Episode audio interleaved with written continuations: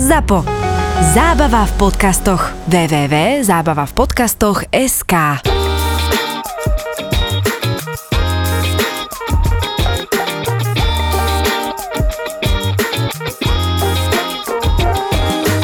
Tým, že v New Yorku je legalizovaná marihuana, tak buďte pripravení na to, že vlastne vôňa marihuany je ale že absolútne všade. Tam nie je chvíľa, kedy vlastne nevdychuješ vôňu marihuany na ulici. Lebo zase druhá vec je tá, že v New Yorku nikde nemôžeš fajčiť v interiéri. Absolútne, že nikde. A dokonca aj na ulici nemôžeš fajčiť len tak oficiálne. Hej? Sú vyhradené aj miesta v exteriéri, kde môžeš a nemôžeš fajčiť. V parkoch absolútne nemôžeš fajčiť. Hej, v, na žiadnych terasách a ničom takom. Na terase je len proste nejakých pár metrov štvorcových, kde oficiálne je napísané, že môžeš fajčiť. To isté na letiskách, proste nemôžeš fajčiť vonku pred letiskom. Takže v tomto sú veľmi striktní. Na druhej strane je tam povolená tá marihuana a vravím, že tá vôňa marihuany je úplne, úplne všade. Katmandu, tam sa prejdeš po Tameli a všade cítiš vôňu, vôňu trávy a každý tretí, keď miestny k tebe pristúpi a takým ticho, tichým hláskom sa spýta haš, haš.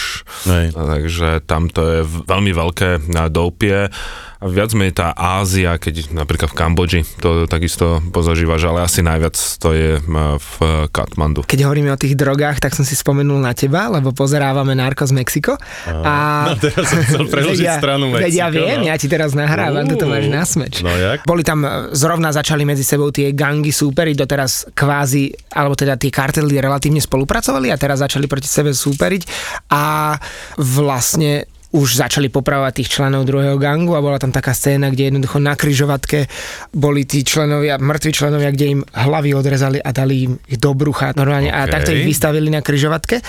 A Takže to, tak, to, to, to sa ináč teraz hovorí, že v Mexiku hlavne kvôli aj kvôli korone a všetkému, hlavne na tom severe Tijuana, Juárez a podobne, začína byť tá drogová vojna veľmi, veľmi tvrdá a veľmi agresívna a ty si teraz v Mexiku bol, takže... No ja som vlastne pred New Yorkom bol dva týždne v Mexiku a bol som jeden deň na Slovensku a potom som šiel do New Yorku a ja chvala Bohu nemám takéto zážitky z Mexika, ale úplne iné. Ale e, na margo tých drog a tak ďalej by som vlastne povedal, začal inou situáciou z Mexika, ktorá naozaj bola jedna z prvých, že p- prišiel som do lekárne, kde sme potrebovali kúpiť si krém na opalovanie a ako som šiel platiť. Nebol som na to mentálne pripravený a ona ukázala takú knižku, a ona, že e, chcete aj niečo iné ešte, potrebujete niečo iné? A že nie, nie, len toto. Ona, naozaj e, steroidy, anabolika a normálne začala mi listovať katalóg. Ivermectin.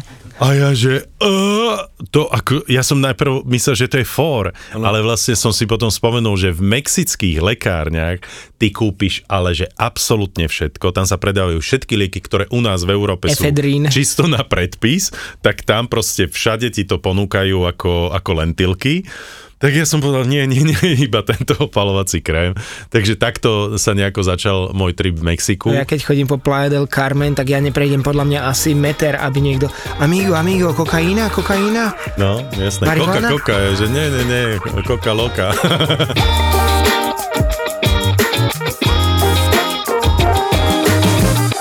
Čím ďalej viac si zamilovávam Mexico City. Pretože v tom meste vieš zažiť všetko. Všetky druhy atmosfér, všetky druhy či luxusu, či úplnej biedy, či čohokoľvek, či zábavy, či neskutočných reštaurácií. A to je proste na tom Mexico City pre mňa zaujímavé, že máš oblasti ako je Polanko, čo je absolútny Dubaj pomaly, s ultra drahými obchodmi, reštauráciami a neskutočným pokojom, múzeami, galériami a tak ďalej. Rovnako sa mi strašne páči Condesa časť, tam možno ešte viac ako Polanko, no a potom máš štvrte, kde kde som ja prechádzal autom a vôbec mi to nebolo úplne e, všetko jedno, pretože tie miestne trhy, tak to je akože veľký, veľký zážitok, ale tam by som naozaj nechcel tým autom ani len zastať, pretože neviem, ako by to skončilo. Veselo.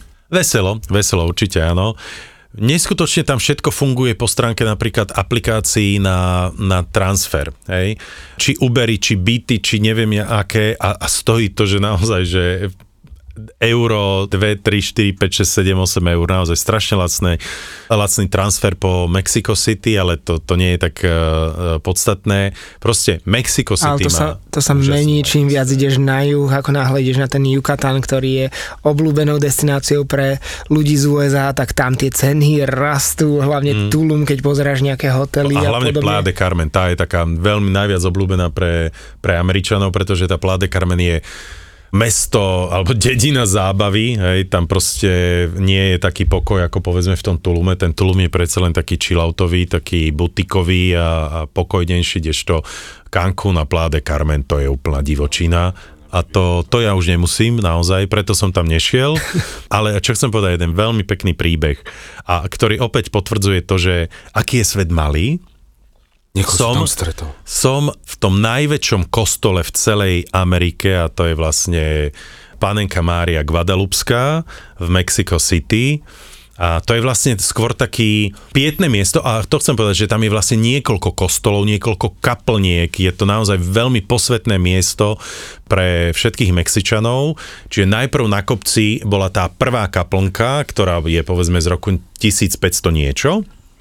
Potom v roku 1800 bol postavený pod tým kopcom kostol, ktorý sa inak prepadáva, pretože je e, na zlom podloží. No a potom v 80. a 80. 80. rokoch bola postavená taká moderná opacha kostola. Veľmi podobné mi to pripomína ten moderný kostol v Rio de Janeiro, taký ten trojuholníkový. A na tomto mieste vedia byť 100 tisíce ľudí. Pamätám sa na situáciu, o ktorej mi hovoril môj kamarát e, Mexičan, ktorý žije v Mexico City, že keď začala korona, tak mexický prezident všetkých zvolal na toto pietné miesto a povedal, pochytajme sa všetci za ruky a modlíme sa k Márii, aby korona neprišla. Hej? Takže korona aj napriek tomu prišla.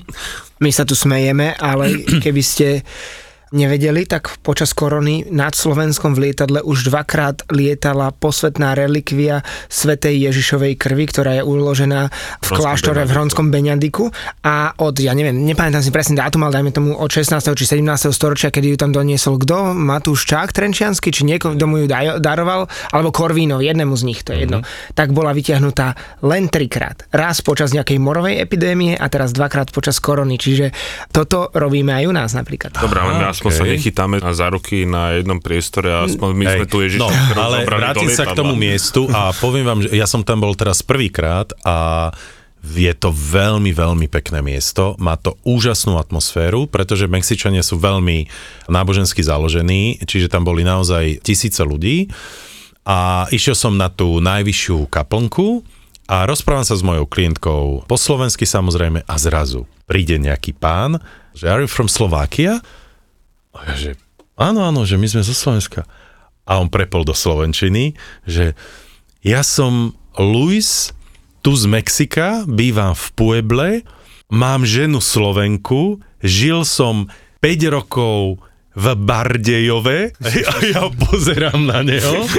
Mám ženu Marcelu, založil som niekoľko firiem u vás, ale že teraz je Marcelka, je teraz doma v Bardejove, ja som sa naučil takto pekne slovensky, teraz ja som v Mexiku, ale na Vianoce idem na Do Bardejova. Slovensko a ja, že to nemyslíte vážne. Wow. A ja, že Luis, poďme zavolať vašej manželke. Bolo, bolo tak, že na Slovensku mohlo byť cca 9 Áno. hodín večer, 10, že skúsme zavolať vašej manželke. On, že dobre, dobre, poďme. Tak som zavolali sme Marcelke, Marcelka akože zdvihla telefón, telefonovali sme e, pekne po Slovensku, no že ježiš, že to je tak smutné, že tam nie som práve. Príbeh pokračuje, on tam bol na výlete so svojimi deťmi z prvého manželstva a dohodli sme sa, že, lebo ja som plánoval ísť do Puebly, čo je cca 2 hodiny autom od Mexico City, asi jedno z najkrajších miest Mexika po stránke kostolov historického, neskutočné mesto, tam má, hovorí sa, že najviac kostolov v Mexiku. Išli sme do Puebly, tam sme sa s Luisom opäť stretli, venoval sa nám pol dňa, bol šťastný ako blchami takisto. Pozdraví z republiky Piva. Tento podcast vám prináša Budweiser Budvar Originál. Budweiser Budvar Originál.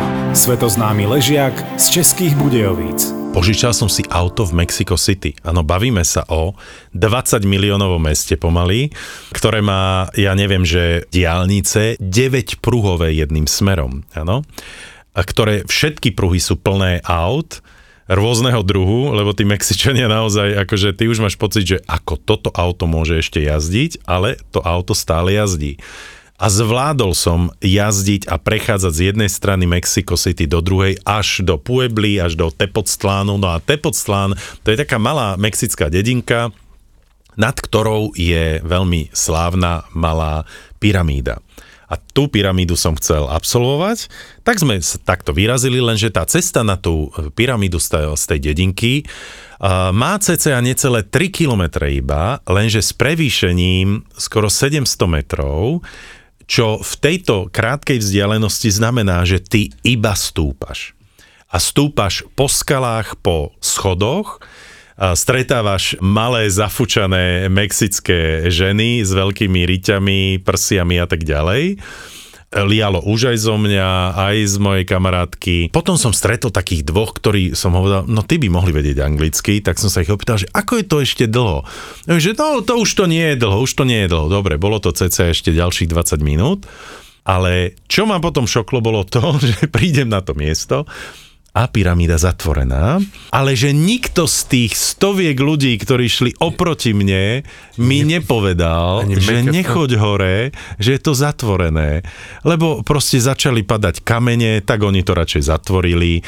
A ty tesne pod pyramídou ani ju neuvidíš, lebo je to proste v takom úzkom slíži medzi dvoma kameňmi, kamennými masívmi skalnými, je proste už železná brána, ktorá je zatvorená, čiže som neuvidel uh, tú pyramídu v jej tesnej blízkosti, uvidel som ju z tej dedinky, potom som si povedal, bože, veď to je ona, tamto v diálke, úplne na kopci.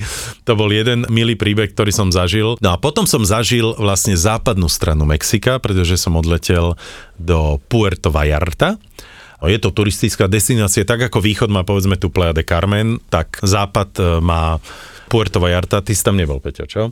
Je to Tichý oceán, bol som zvedavý, ako vlastne vyzerá proste Tichý oceán. Dobre, zažil som ho na Havaji a v iných oblastiach. Musím povedať, že ma to veľmi milo zaujalo. Je to 220 tisícová dedina mexická, ktorá má svoju históriu, že to nie je proste turistické miesto vybudované len s hotelmi nemalo by to proste žiadnu atmosféru. Nie, to sú typické mexické nízke jedno až dvojpodlažné mm. domčeky, kde sú zvyčajne tie butikové hotelíky alebo reštaurácie a tak ďalej. A bolo to, bolo to veľmi príjemné všetci, že tam nechoďte, lebo to je proste Chalisko oblasť, to je štát Chalisko, to je nebezpečné. Zbytočne sa straší e, v súvislosti s Mexikom, neviem prečo že je to veľmi nebezpečná krajina, nechoďte tam, môže sa vám tam e, správy, stať. Správy, ktoré v kuse idú z médií. Vieš, druhá vec je, áno, aj tieto seriály, ako ty si vravel, Peťo, tento Narcos Mexiko a podobne, že áno, ukazuje sa tam tá kvázi odvrátená strana Mexika.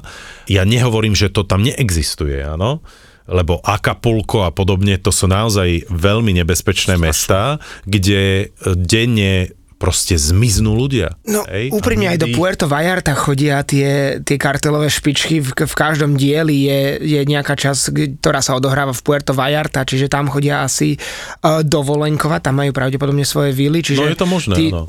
nevieš, či náhodou nenatrafíš na ich poskokov, ktorí práve majú niečo vybaviť a vojdeš im do cesty, neviem, no, ale Hej. Puerto Vallarta sa tam objavuje veľmi často. Čítal som o tom, že je to naozaj tiež uh, drogové doupie, ale keď by som tam mal napríklad uh, povedať, že akých turistov som tam videl, tak grosu tam, čo myslíte, aký? No asi Američania nie, keď sa pýtaš. Nejaká Škandinávi. Kanadiania. O, ale čo? Áno, najviac Kanadianov, lebo Američania chodia do Gabo alebo Cabo sa to volá tak nejako. Cabo, no. No, čiže to je pre nich... Alebo Baja Kalifornia. Áno, proste úplný severozápad eh, hneď pod americkými hranicami, no. tak tam chodia Američania, to je vlastne ich taký, taký Dubaj ale Puerto Vallarta je, je proste veľmi obľúbené pre Kanadianov, no a menej, menej, menej Európanov tam chodí, lebo samozrejme všetky aj letecké spoločnosti, keď letia do Mexika, tak letia buď do Cancúnu, alebo do, do Mexico City, ale keď chceš ísť na západ, tak to už musíš vlastne letieť uh, lokálnou miestnou leteckou spoločnosťou. A e, je to, je to proste super.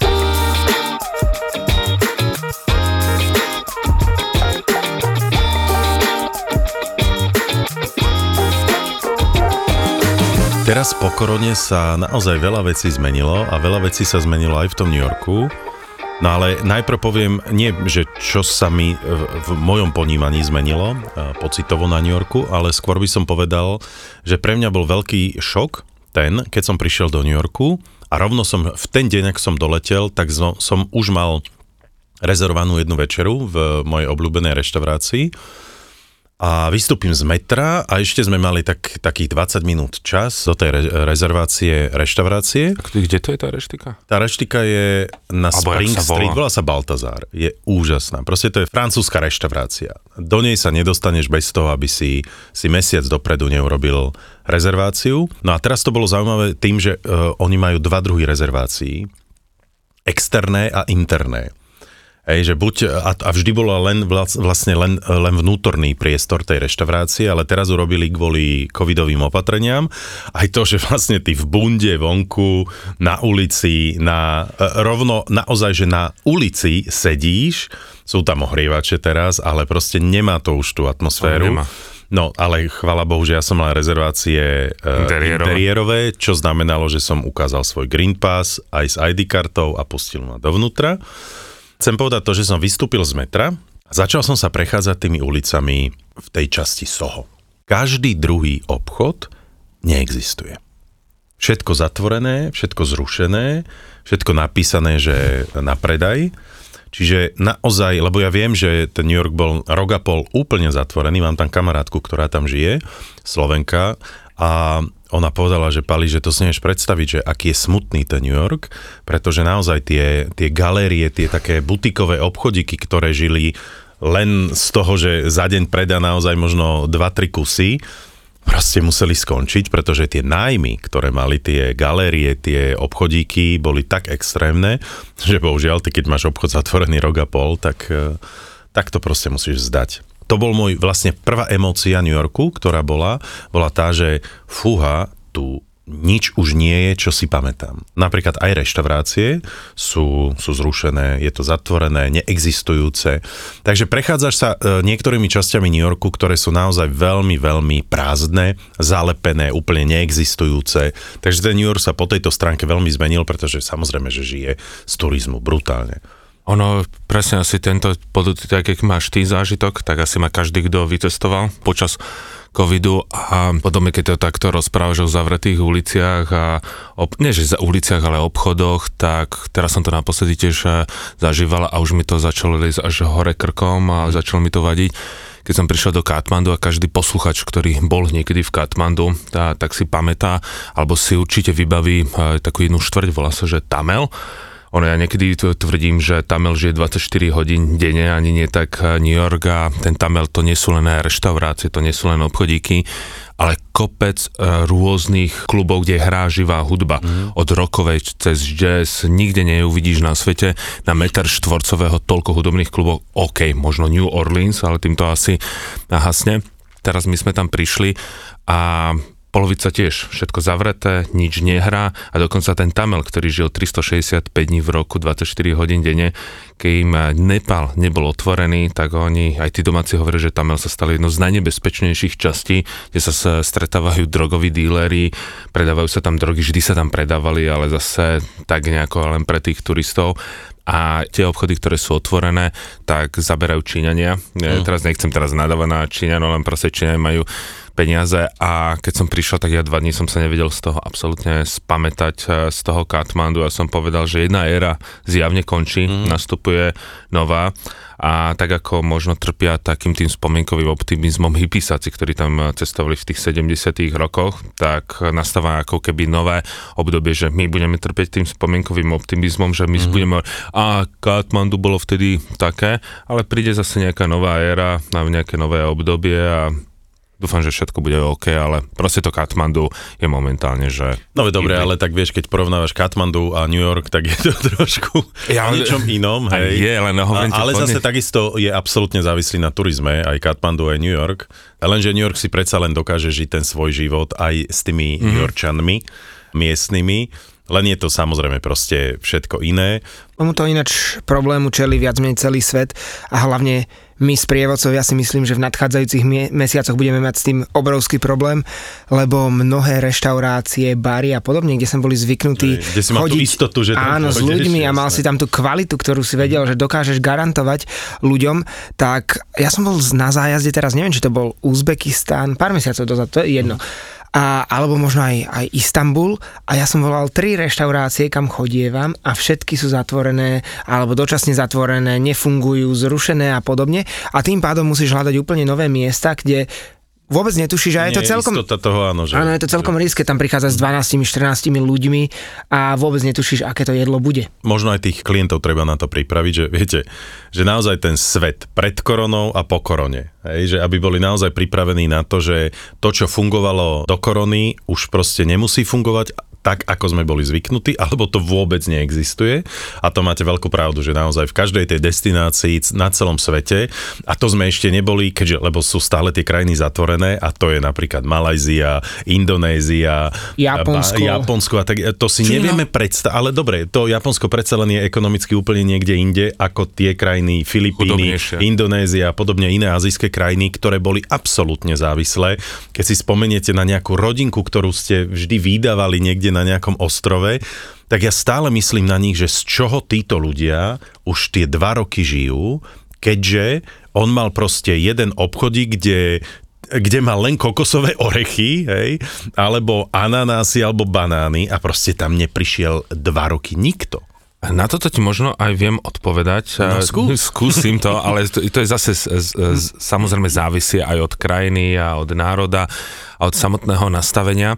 Keď sme tam boli počas covidu v Kambodži, tie tri mesiace s priateľkou, tak my sme prišli do jedného mesta, volá sa Siam Reap, to leží pri Angkor Wate, tej najznámejšej archeologickej pamiatke a opäť každý posluchač, ktorý bol v Siam Reape, pozná takú, má takú ulicu, volá sa, že Pub Street, kde tiež bol kopec eh, rôznych eh, podnikov a odrazu tie podniky boli zavreté. A my sme tam stretli jednu austrálskú rodinu, ktorá mala to šťastie, že predala hotel. Celkovo v Siam Reape bolo, že nejakých 350 hotelov, kvôli tomu Ankoru vzniklo vlastne nové mesto. Skrachovalo 90%, viac menej tie zahraničné siete a, skrachovali, alebo tí, ktorí zo zahraničia vlastnili tie hotely. No a oni to hovorili, že pozri sa, miestnych to až tak neboli, pretože oni si pamätajú, že, Že ešte tam prd bolo. že pred desiatimi rokmi mali, že fakt, jak si povedal, že prd, pamätajú si ešte obdobie ťažkej občianskej vojny alebo nepokojov, čiže pre nich je to len nejaká nová etapa, pri ktorej našťastie nezomierajú, čiže oni si len ten Ale hot... z čoho žijú? Povedz mi, lebo napríklad, však t- e, druhá vec, všetky tie maserky a masery, ktorí sú v Ázii, ktorí sa- nič iné nerobili, vrátili len sa, celý život vráti, vrátili sa späť do uh, dedín a tým, že boli navyknutí na málo, tak uh, ako keby sa vrátili späť k tomu málu, tým, že Kambodža vždy bola chudobná, aj na tých dedinách, ale nikdy netrpeli hladom. Oni trpeli len uh, materiálnym nedostatkom. Čiže teraz nastalo to, ten turistický boom, mohli si zarobiť do mesta, ale nikdy netrpeli tým hladom ani, ani predtým, lebo všade rastie rýža, všade Jasne, máš nejaké hospodárske zvieratá a orientovali sa práve na ten e, domáci turistický e,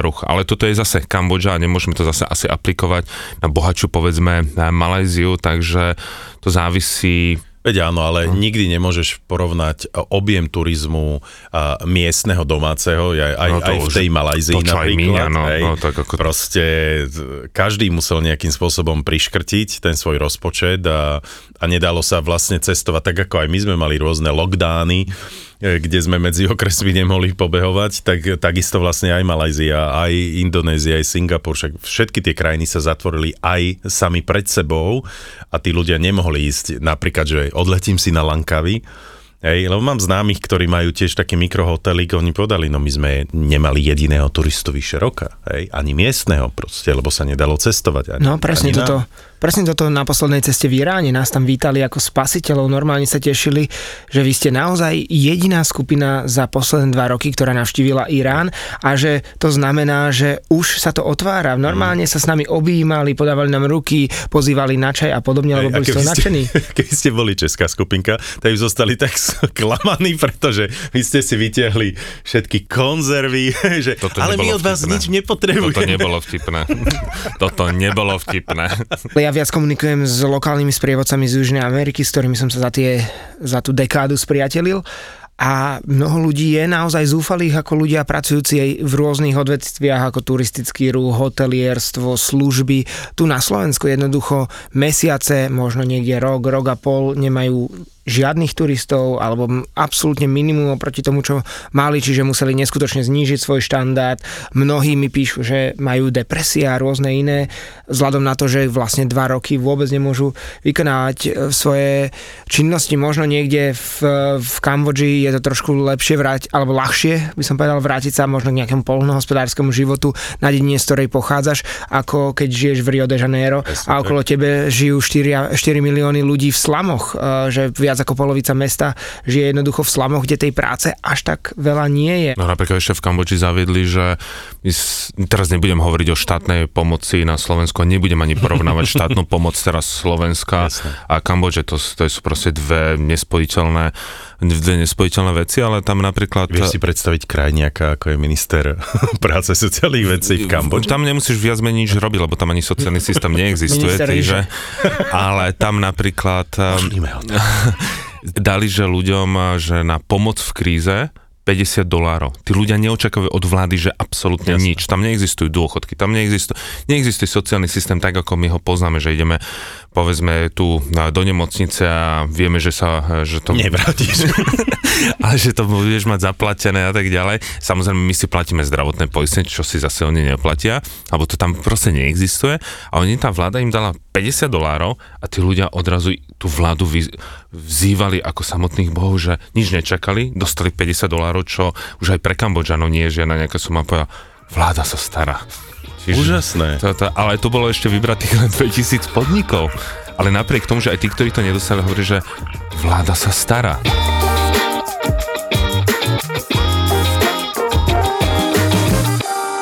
Keď som aj dával tie storky z New Yorku, tak všetci, že bože pali, jak všetko funguje, lebo tam boli, pra, to, to bola tá zima, čiže tie ľadové Medvede. plochy, nie, tie ľadové plochy v tých parkoch uh, fungovali.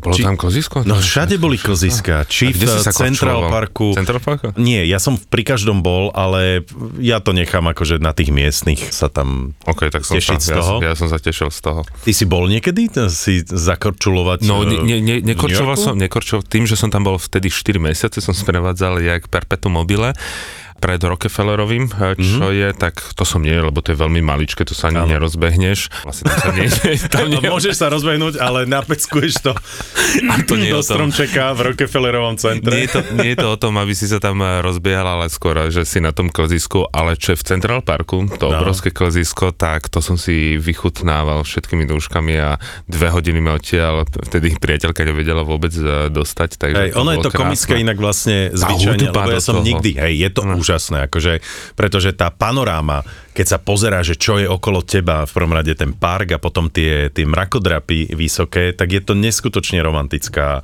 taká netradičná záležitosť pre nás. A potom máš také tie menšie parky, e, tie klziska v menších parkoch, ako je, ako je Bryant Park a, a iné, tam je knižnica. New Yorkská, ten je veľmi, veľmi pekný park a klzisko. Čiže malo to tú, tú vianočnú atmosféru. Zažil som rozsvietenie Stromčeka. vianočného stromčeka 1. decembra to bolo. Ale čo bolo zaujímavé, viete čo? A to som uvidel vlastne na viacerých, vo viacerých reštauráciách, že porobili, a to je proste opatrenie kvôli uh, covidu, my máme normálne tie skleníky. Tak oni porobili takéto skleníky pred reštauráciami, ale že doslovne skleníky a to sú samostatné stoly pre skupiny ľudí, ty si ich musíš dopredu online e, rezervovať a takto si ty separovaný akože od okolia. Normálne Toto ja mali- som sa tak bavil na tom, lebo ty si normálne Také jak i- také skleník. iglu. Áno, aj iglu. Bublina. Buď sú bubliny, tie sú urobené práve pri tých V marci to klziskách. mali v, v Bogote v Kolumbii, keď som bol. Na iných miestach v, da- v tomto, aké je úplný downtown dole e, na Manhattane, tam boli, že doslovne skleníky. A na tom som sa strašne bavil na tých ľuďoch. A takéto skleníky, ale drevené, ako čiže kvázi také akože chatky maličké urobili práve okolo klziska pri Rockefellerovom centre. Je to brutálne drahá záležitosť si to rezervovať A koľko to stojí? Neviem ti povedať, len som, len som proste... 17 dolárov. Nie viacej, pretože ty máš rovno výhľad na, na to klzisko. A, To je je neuveriteľné, proste- je to neuveriteľné, jak sa to všetko dá predať. ale oni, áno, toto sú tí Američania, na... čo proste naozaj tak hľadajú nejakú tú formu. Druhá vec je tá, že stále to má percentuálne menší objem, samozrejme kapacitne, ako keby si mal jednu veľkú terasu, ktorá je úplne nafulovaná ľuďmi kde máš len lavice, pretože to, také reštaurácie boli práve na tých píroch, hej, lebo tým je New York veľmi zaujímavý, že, že na tých píroch, či na Hudson River alebo na East River, boli proste takéto veľké, ako beer garden a podobne. Čiže toto je úplne niečo nové eh, v New Yorku a samozrejme hlavne teraz kvôli, kvôli zime. To má svoje aj opodstatnenie, pretože tam boli kožušiny a vieš, a vyhrievanie a podobne, takže samozrejme, že za to si musíš zaplatiť. Potom, z čoho som sa veľmi potešil v New Yorku, boli tie nové atrakcie, pretože ten New York neustále rastie. Rastie do výšky, pretože do šírky nemá ako naraz, takže tam postavili nové a nové mrakodrapy, ktoré samozrejme chcú takisto vlastne si potom nejakým spôsobom privyrábať e, svojimi rozhľadňami, výhľadňami a podobne. ktorý, že- Sú tam dve nové, áno, atrakcie. Je to Edge, to je taký výčnelok. To celé nové centrum sa volá Hudson Yard. Tam je aj taká nová rozhľadňa, z ktorej z okolností pred dva, dvomi týždňami vyskočil nejaký chlapček, ktorý chcel spáchať samovraždu, ale to je nepodstatné, takže teraz je to za- zatvorené chvíľu. No ale tam je proste nový mrakodrap s úžasnou výhliadkou a ďalší je One Vanderbilt sa to volá a to je celé presklené a, a, a ty vlastne vysíš proste v vzduchoprázdne kvázi. A sú to také dve nové veľmi, veľmi pekné výhliadky, keď nepočítam samozrejme Svetové obchodné centrum, ale tak tam už tam už som teraz nešiel, pretože som tam bol niekoľkokrát. No ale čo je niečo, čo ma veľmi tak nemilo prekvapilo na tom New Yorku, respektíve vždy, som to, vždy to tam bolo, ale teraz mi to začalo prekážať. Je tam strašne veľa bezdomovcov, ktorí tam boli vždy. Lenže teraz mi začali prekážať tým, že všetci sú opití, zdrogovaní, agresívni, uh, obkolesení svojim hnusom, smradom. Že áno, vyzerá to ako v všetkými- centre San Francisca? No áno, je to, je to veľmi nechutné a hlavne naozaj tí, tí bezdomovci vyzerajú veľmi, veľmi nebezpečno, škaredo, proste s- je, je to nepekný pohľad a nie je miesto, kde by neboli. A samozrejme, že sa zgrupujú pri teplých výduchoch, hej? čiže proste tam, kde, kde ide nejaké teplo z rúr a podobne, alebo sú pri, v staniciach metra, odkiaľ ich potom vyháňajú a nikdy nevieš, ako na teba zareaguje, či na teba zautočí alebo nezautočí, alebo ťa len opluje, alebo proste obleje, Oplul alebo ťa niečí. nejaký? No, nie, ale proste zažil som aj takéto veci, že, že zrazu vybehol po tebe a ty nevieš, čo, čo chce. Hej? Plus ten New York naozaj nespí 24 hodín, čiže vždy tam je nejaká sirena, či sanitky, či policajtov, či hasičov a proste oni ako keby si to užívali, že stále len hučia v tých uliciach, kde samozrejme ten zvuk sa nemá ako stratiť, pretože tým, že naokolo máš len samé budovy, tak ten, ten zvuk je trojnásobený, zo štvornásobený ďaka tomu. Tak už som bol normálne nervózny z toho, že bože, tu je non-stop len hluk v tom New Yorku. smrad. A smrad. Chcel som sa spýtať, že teraz, uh, ako je to s New Yorkom, že, že s cenami, lebo niektorí hovoria, že Amerika sa príšerným spôsobom zdražela, že je veľmi Zdražilo drahá. brutálne všetko. Teraz nehovorím o letenkách, ale že napríklad aj, že hotely, že či to je, že jak si to vnímal, že či je to o tretinu, alebo len o niečo. Vieš, čo je je to- paradoxné, že uh, viem, viete, koľko je tých stoviek až tisícov hotelov v New Yorku? Mm. Tie, ktoré neskrachovali, tak sú vybukované. Aj môj hotel, v ktorom som býval a chcel som zmeniť izbu, mi povedal, prepačte, nasledujúce tri noci sme vypredaní, nemáme šancu vám zmeniť izbu. A potom, to, potom sa mi to už nechcelo, lebo som si uvedomil, že vlastne mám dobrú izbu. Ale len tak z princípu som chcel, že... Takéto slovenské. To je úplne ako historka od našich klientov, ktorí dojdú. Peťo, chcem zmeniť izbu. Nie, Do- nie, ale počúvaj, tak teraz ja vyzerám Ale- jak debil. V živote som nemenil izby, ale teraz som chcel chc- len jednu vec, že mal som pocit, že je strašne malá Lenže potom som si uvedomil, že všetky tie izby, keď som si pozrel uh, ten hotel na stránke, sú úplne že identické. Ale keď ideš do kabinkového, do toho hotela. Takého, do, do kapsulového myslíš, jasné. Tak akože každá kapsula má. to ja. Peťo, chcem zmeniť izbu. Dobre, ideme zmeniť. Ale poď sa pozrieť. Ja hovorím, nepotrebujem sa pozrieť, zmením, zmením ti. A ľudia sa ťa hádajú, nie, musíš to vidieť. Tak dobre, idem sa pozrieť, OK, fajn, poďme zmeniť, ak som vám a povedal. dôvody zvyčajne menenia izieb. Ja neviem, napríklad presne malá izba. A potom prídeme, ukážeme im inú, ktorá je menšia, Mhm. Hej, a, lebo zistia, že majú veľmi dobrú izbu, áno. alebo im poviem, že ešte, že dobre, ja si s vami vymením. Nie, nie, nie, nie. V Mhm. žiadnom prípade. Ja hovorím, prečo nie chcete zmeniť izbu, tak si vymeňte, zoberte moju. Nie, nie, nie.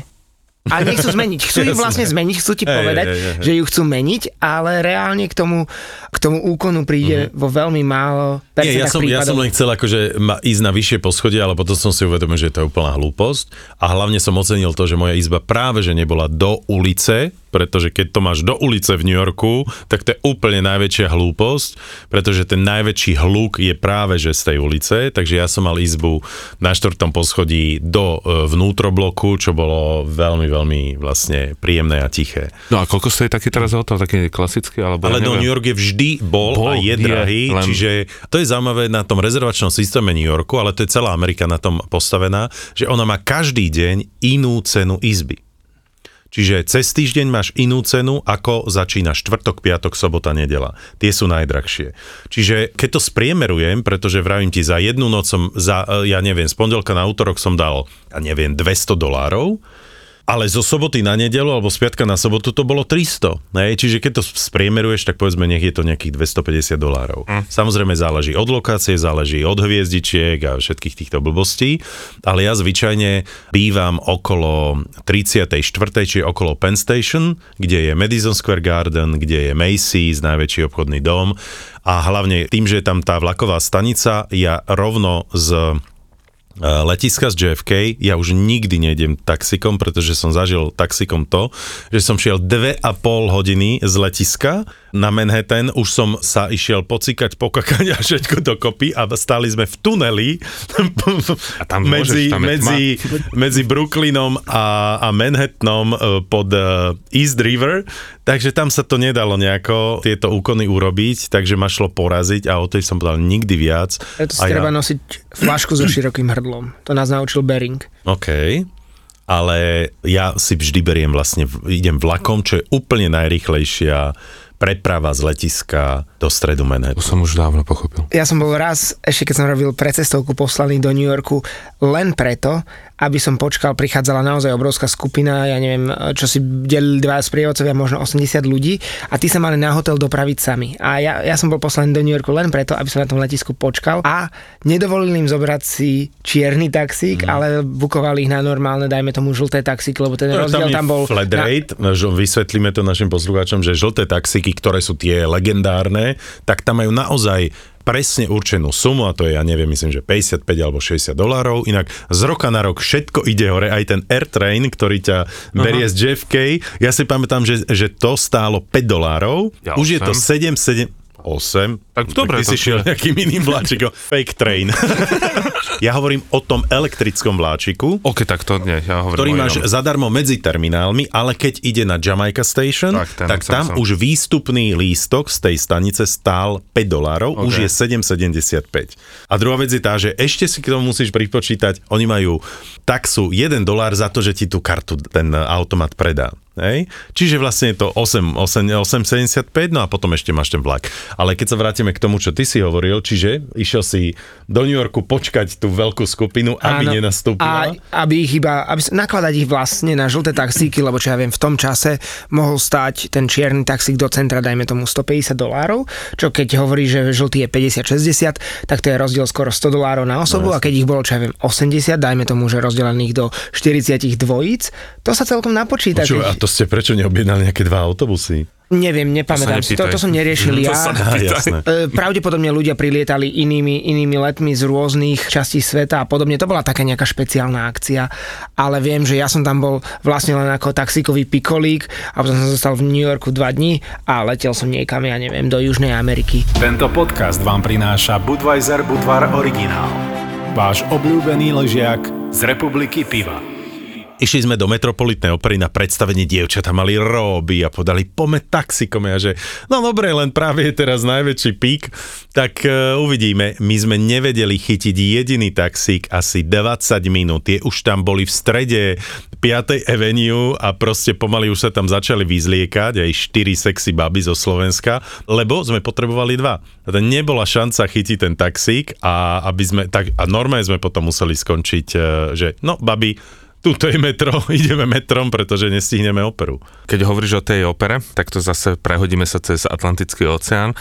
V Petrohrade sme išli do známej opery, na Marinské divadlo, išli sme na Labutie jazero, lebo v, v Rusku... Lebedína je ozero. Spasiba. Sú vlastne dve také veľké divadelné scény, čiže v Moskve a v Petrohrade a to je proste jeden Everest za druhým. teatr a Marinský teatr. Tak. Dovtedy som nebol v žiadnom ruskom divadle, vtedy som to pochopil, že ako ľudia tým žijú a keď na konci ti povedia, že toto, že to bravo, ľudia vystupujú, dávajú si to šampanské s tým kaviarom a tak ďalej. No ale skupinu som tam teda doviedol, išli sme, ale tiež neboli žiadne taxiky, ale našťastie toto je v tomto je Rusko úžasné, keď sa v ňom vieš pohybovať. A teraz vidím, že tam je sú tam také maličké maršrutky. Čo sú vlastne také nejaké... Čo, čo je to? Čo maršrutka? Peťo, ty vieš, že maršrutka? Maršrutka, no viem. To, to sú také tie... Maršrutka, alebo ako? Maršrutka. To sú také Toyoty alebo staré Volgy? Ako keby mikrobusy, no. Aha, také pre 12 ľudí a oni tam majú vždy nejaké číslo. Také 1203 naše staré. Napríklad si je tam nejaké číslo je tam napísaná nejaká trasa, ale keďže ja som mal vtedy skupinu nejakých 12 ľudí, tak som prišiel za tým vodičom, on bol niekde z Kaukazu, že počuj, neviem chytiť taxík, zoberieš ma na hotel, že to nie je možné, dám ti tisícku. Si ho možná? Zru... Pre, obrátil to číselka, odrazu mm-hmm. nás zobral a on, že ale keby si náhodou potreboval na budúce, tak tu máš moju vizitku. Ovtedy tohto chlapika využívam na všetky výlety a je mm. úplne úžasný. Tak ja mám veľmi podobnú historku, ale z Kuby. Boli sme, myslím, že v meste Santa Clara a pokazil sa nám náš normálne turistický autobus a potrebovali sme sa niekam dostať. No a ja som videl nedaleko ťavý autobus. Ťavý autobus je taký gigantický klubový autobus, ktorý sa volá ťavý, pretože má kvázi dva hrby.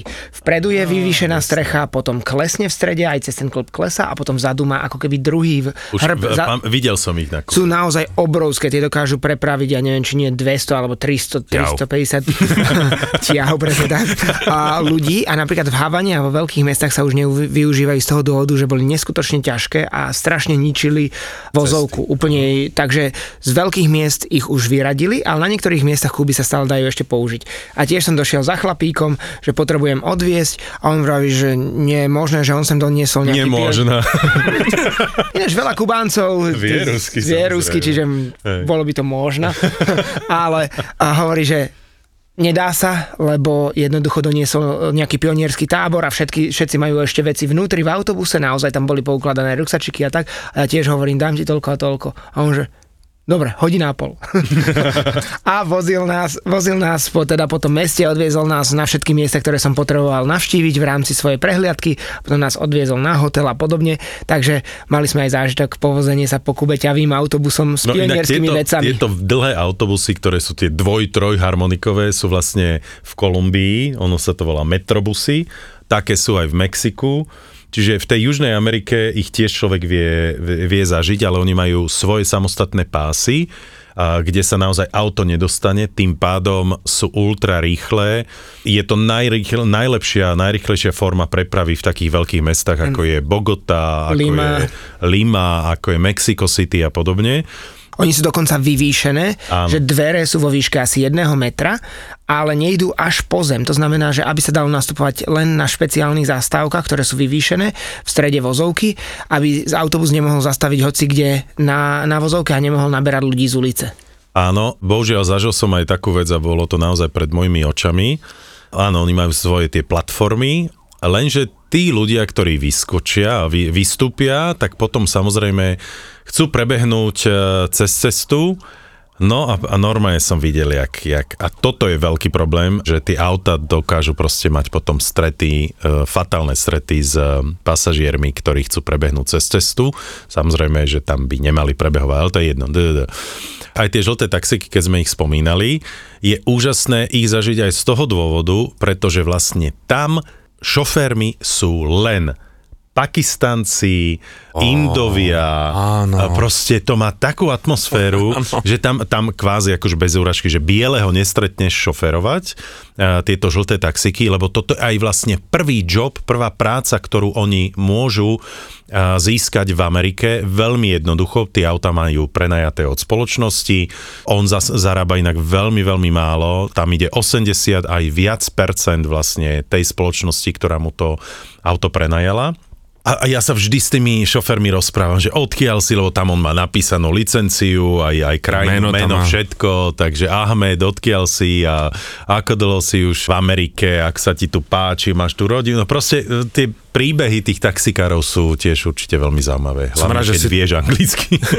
No, keď, vieš, oni. keď vieš anglicky ako oni, presne toto som chcel povedať, že toto ja milujem na tom New Yorku a na tých taxikároch, a že keď nastúpiš do nich a vidíš tam, že niekto z Bangladeša, z Indie a ty sa ho teda spýtaš odkiaľ a on povie, a z Indie, a že odkiaľ, on ti povie nejakú, nejaké menšie mesto a ty, Ja ty povieš, bol som bol tam." som tam a v tom momente Jasné. mu sa rozžiari ten svet, ale ja preto aj vyzývam niekedy aj ľudí, že to je úplne jedno, že povedzme je to aj v Moskve, že tam sú zase tí taxikári rôzni Uzbeci, Kyrgyzi a tak ďalej, že spýtať sa tých ľudí, keď vieme ten jazyk, že im sa ako keby rozsvietí ten deň a človek sa veľa samozrejme podozveda, takto som získal rôzne kontakty zase No v jasné, iných, v iných tak. krajinách, ale práve v tom New Yorku, keď som cestoval, my sme tam zažili tým, že to bolo práve, to som už hovoril tú historku, jak nás obrátili dve hodiny pred príletom do New Yorku späť eh, do Európy, lebo veľmi snežilo a my sme sa veľmi potom komplikovaným spôsobom dostali do Ameriky, do New. Yorku.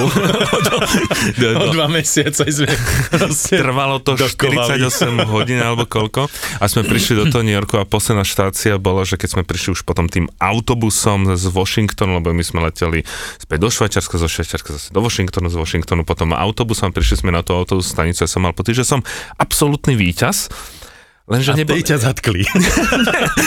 neboli taxíky, lebo neboli taxíky a tie, ktoré e, sa čakalo je, že som išiel takým tým indickým hulvackým spôsobom, že som predbehol rady a išiel som do nejakej vedľajšej uličky, kde som vedel, že budú, tak som zastavil, že on taký tým indickým prísom, is not possible, a on, že everything is possible, my friend, this is incredible situation, a on, že OK, Nastúpili sme, my sme asi 3 čtvrte hodinu rozprávali tým priblblým indickým prízvukom. To ty vieš tak To rozprávať? je úplne, že, lebo ja mám moja angličtina taká. Len tak vie. Ja, on vie len ten, tento indický, priateľka, eh, ktorá vyštudovala angličtinu, ona, že to jakým jazykom ste rozprávali celý čas, že ona vôbec nechápala. Dokonca nám tú jazdu dal zadarmo, povedal, že ja vďaka tebe som si pripomenul také tie príjemné, príjemné životné... Hej, keď sa pozerám do tvojich modrých očí, má, vidím v nich Indiu. Takto vie získať aj taký ten pohľad na ich život, ako sa im žije a Áno, ale, ale samozrejme proste musíš to mať v sebe. My cestovatelia nemáme problém proste sa niekomu prihovoriť, lebo zase zažívame aj presný opak v tom, že nech som kdekoľvek vo svete, tak ten miestny nemá problém sa pri tebe pristaviť a nepotrebuješ pomoc, mám ti niečo povedať, vieš, kde sa nachádzaš. Ja by som povedal, že nesúhlasím, čo ja neznášam. Čože? ja, ty to nemáš rád, Ja, ale, ale straš, zažívaš ja to. straš, teda. zažívam No, to no. samozrejme, ale strašne nemám rád small talk, alebo teda rozhovory v taxíkoch. Ja prídem po 20-hodinovom lete do Krkvany, ako keď ma vyťahli krave z papule, po- sa, sadnem si do toho taxíku, zatvárajú sa mi oči a viem, že ma 86. krát čaká tá istá diskusia. Odkiaľ si? Som tu prvýkrát. Ja už väčšinou odpovedám, áno, som tu prvýkrát, aby sa ma nevypytoval, prečo som tam, čo už som videl, kam sa chystám a podobne.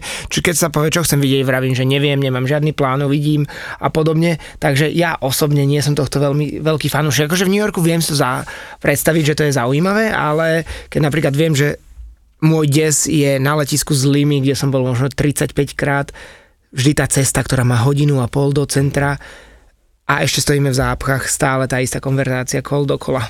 To sa mi stalo zase pre zmenu z- v Moskve, keď som išiel z letiska Domodedovo do centra. Zobral ma taký mladý taxikár, že odkúda? Slovakia a už ja nerad s Rusmi rozprávam o politike, mám rád Rusko, ale o politike sa s nimi nebudem rozprávať.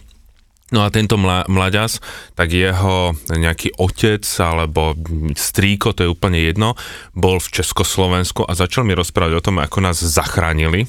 A ja najprv také, že nechcem sa o tom rozprávať, ale vás Brežňov zachránil, vy ste nepochopili Je. odkaz Brežňova, že to byla okupácia. No, na okupáciu vnímajú to, ako keby to boli, že my sme fašisti? No, bola to okupácia. Nebudeme o tom eh, rozprávať.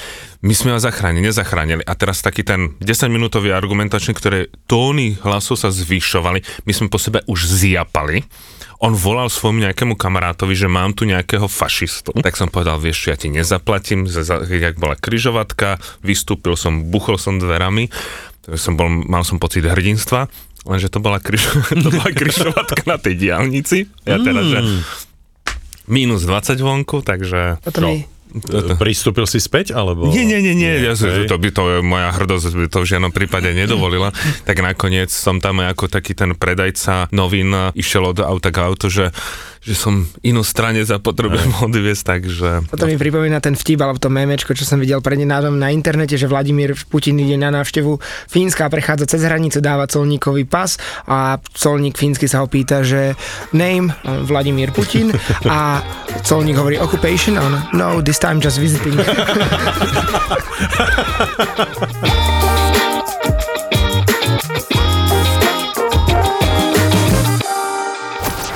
to mal ten Geta, že pretiahni ma, som slávny? Ja v najlepšej ére, keď akože Išla karta. išla karta, Kartička. tak akože za mnou chodili babi aj, že, aj s DJ-ským slovníkom, že naraz ma jak platňu. To sa ešte to, je, to, to je legendárna storička, no. Miro, EKG Eker a Milan Lieskovský, top DJ, ktorým v tomto podcaste ale nebude stačiť. Chcem vidieť vaše ruky! Ani je tu niekto! Strašne chcem. Nazvali sme to, že, Ja do, som v neom úžase. že do druhej nohy sme to nazvali. No, tak. Ďalší podcast. Vyskúšaj panvicu. Ja som sa teraz dozvedel pred ani nie pol rokom, že čo je PMS. Ty si taký ženský Boris. Panvica. To je podcast produkcií ZAPO.